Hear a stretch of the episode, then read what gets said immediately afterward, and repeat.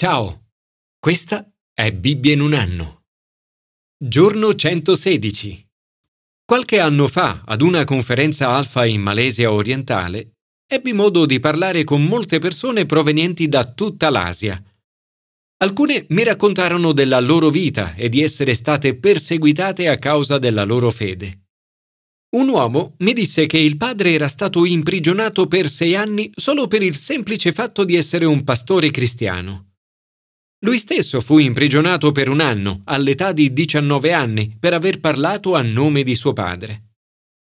Sentire di persone innocenti che nel mondo vengono condannate e imprigionate o peggio ancora giustiziate è qualcosa di terribilmente ingiusto. Nel brano del Nuovo Testamento di oggi leggeremo di una delle più grandi ingiustizie della storia umana. Gesù era totalmente innocente era uomo giusto, eppure è stato crocifisso. L'Apostolo Pietro dice, perché anche Cristo è morto una volta per sempre per i peccati, giusto per gli ingiusti, per ricondurvi a Dio. La parola giusto è spesso contrapposta alla parola ipocrita.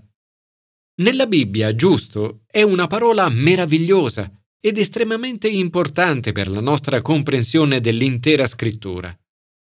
In definitiva, la giustizia riguarda le giuste relazioni, una giusta relazione con Dio e le giuste relazioni con gli altri. Nel Nuovo Testamento comprendiamo che questa giustizia è possibile solo attraverso la fede in Gesù Cristo. Commento ai sapienziali. Le benedizioni dei giusti.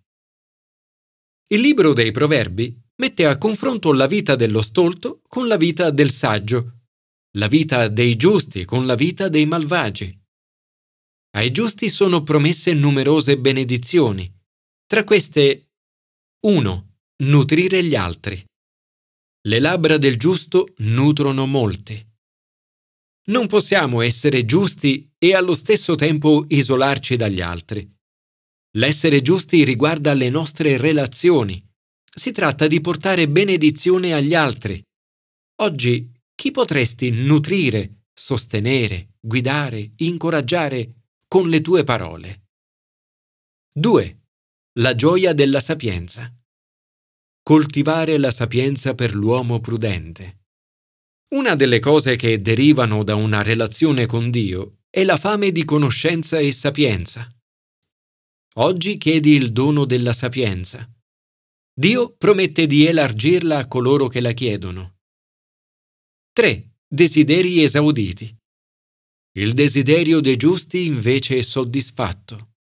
Lo Spirito di Dio opera in noi per allineare la nostra volontà alla sua. E in questo processo di allineamento Dio promette di realizzare i desideri del nostro cuore. 4 un destino di gioia. L'attesa dei giusti è gioia. Il giusto invece resta saldo per sempre. Il timore del Signore prolunga i giorni e il giusto non vacillerà mai. Le giuste relazioni sono fonte di grande gioia. La tua gioia è resa completa dalla relazione con Gesù. Il tuo destino è la gioia eterna. Signore, oggi prego per ottenere il dono della sapienza e perché tu ponga una guardia sulle mie labbra, affinché le mie parole possano ispirare e guidare gli altri. Commento al Nuovo Testamento. Il giusto per l'ingiusto. Questo brano dona speranza a tutti. Dall'esempio di uno dei due malfattori giustiziati con Gesù, possiamo vedere come nel momento esatto in cui si riconosce il proprio peccato e ci si rivolge a Lui, si riceve il perdono totale e si viene inseriti in una giusta relazione con Dio. Quest'uomo non ha fatto nulla per guadagnarsi questo dono. Non ha avuto neppure la possibilità di essere battezzato, ma in quell'istante riceve la promessa che in quello stesso giorno sarebbe stato con Gesù in paradiso Com'è possibile tutto questo? 1. La giustizia di Gesù. Ci sono persone nel tuo passato che ti hanno ferito e che ti senti di dover perdonare? Riguardo a questo, Gesù fissa l'asticella molto in alto. Ci sfida ad amare i nostri nemici, coloro che ci criticano, ci deridono e ci umiliano. Il modo con cui reagiamo al dolore e alla sofferenza è immagine di come siamo, del nostro carattere. Sulla croce, mentre viene torturato, Gesù prega per i suoi aguzzini. Padre, perdona loro, perché non sanno quello che fanno. Gesù vive in una giusta relazione con Dio. Le sue ultime parole nel Vangelo di Luca sono Padre, nelle tue mani consegno il mio spirito. Visto ciò che era accaduto, persino il centurione romano dava gloria a Dio dicendo Veramente quest'uomo era giusto. 2. L'ingiustizia di noi tutti. La giustizia di Gesù si contrappone a quella del popolo che rimane a vedere, dei capi e dei soldati che lo deridono e dei malfattori, questi ultimi puniti giustamente per le loro azioni. Ma uno solo dei malfattori insulta Gesù. L'altro riconosce il suo peccato noi giustamente perché riceviamo quello che abbiamo meritato per le nostre azioni, e la giustizia di Gesù, egli invece non ha fatto nulla di male, e rimprovera il compagno. Poi dice, Gesù, ricordati di me quando entrerai nel tuo regno. E Gesù, in verità, io ti dico, oggi con me sarai nel paradiso. 3. Il giusto muore per l'ingiusto. In questo brano troviamo persone che si prendono gioco di Gesù. Mentre i capi lo deridono dicendo ha salvato gli altri, salvi se stesso, se è lui il Cristo di Dio l'eletto. I soldati lo scherniscono. Se tu sei il re dei giudei, salva te stesso. Uno dei malfattori dice Non sei tu il Cristo? Salva te stesso e noi. In realtà è esattamente ciò che Gesù sta facendo. Sta morendo per salvare loro e noi. Ma per farlo non può tirarsi indietro. Muore come giusto per gli ingiusti, per ricondurci a Dio.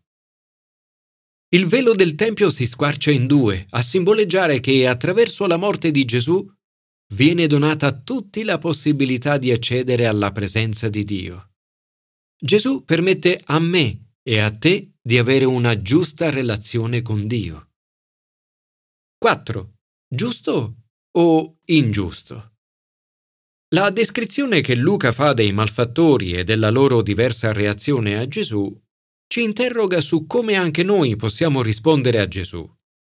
Potremmo rifiutarlo, come nel caso del primo malfattore, oppure accoglierlo riponendo in lui la nostra fiducia, dicendo Gesù, ricordati di me. Ma sebbene in molti rifiutino Gesù, altri lo accolgono e pongono la propria fiducia in lui. Ad esempio Giuseppe di Arimatea, uomo buono e giusto, che giunge a credere in Gesù. Giuseppe non aderisce alla decisione e all'operato degli altri. Rimane in attesa del regno di Dio e si preoccupa di dare degna sepoltura a Gesù. Anche le donne venute con Gesù ripongono la loro fiducia in lui. Seguivano Giuseppe. Esse osservarono il sepolcro e come era stato posto il corpo di Gesù. Poi tornarono indietro e prepararono aromi e oli profumati. Il giorno di sabato osservarono il riposo come era prescritto. Come loro anche noi siamo invitati a scegliere Gesù. Gesù ci promette che se riporremo la nostra fiducia in Lui, così come il malfattore che si è rivolto a Lui, anche noi saremo con Lui in paradiso. Questo brano è di grande conforto, soprattutto in quei momenti in cui ci capita di pensare che l'amore di Dio vada meritato. Ci ricorda che Dio ci ama e non c'è nulla che possiamo fare perché Dio ci ami di più come non c'è nulla che possiamo perché Dio ci ami di meno. Grazie, Signore, perché per fede mi concedi il dono della giustizia e mi metti nel giusto rapporto con Dio. Commento all'Antico Testamento. Giusti per fede. Giosuè riferisce ai suoi leader le esatte parole che il Signore aveva detto a lui all'inizio del suo mandato. Non temete e non spaventatevi. Coraggio, siate forti. Come Giosuè, anche noi siamo invitati ad ascoltare queste parole oggi per poi riferirle agli altri. Adoni Sedek è il nome del re di Gerusalemme. Sebbene Sedek significhi giusto, il suo comportamento sembra tutt'altro che giusto. Sembra che le persone di Canaan a quel tempo fossero coinvolte in azioni terribili, come il sacrificio di bambini e altre pratiche malvagie. Giosuè invece conduce una vita retta, in giusta relazione con Dio. Il Nuovo Testamento chiarisce che la giustizia di Giosuè, come di Abramo e di altri nell'Antico Testamento, proviene dalla fede. Giosuè è uomo di fede. I benefici della morte di Gesù non si estendono solo a coloro che sarebbero nati dopo di lui, ma anche a coloro vissuti prima di lui.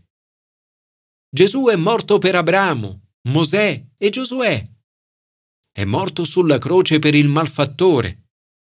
È morto per me. È morto per te. Attraverso di lui siamo resi giusti. Giustizia di Dio per mezzo della fede in Gesù Cristo, per tutti quelli che credono. Signore, grazie perché sei morto per noi, giusto per gli ingiusti Aiutami a vivere oggi una relazione giusta con te e in una relazione giusta con gli altri.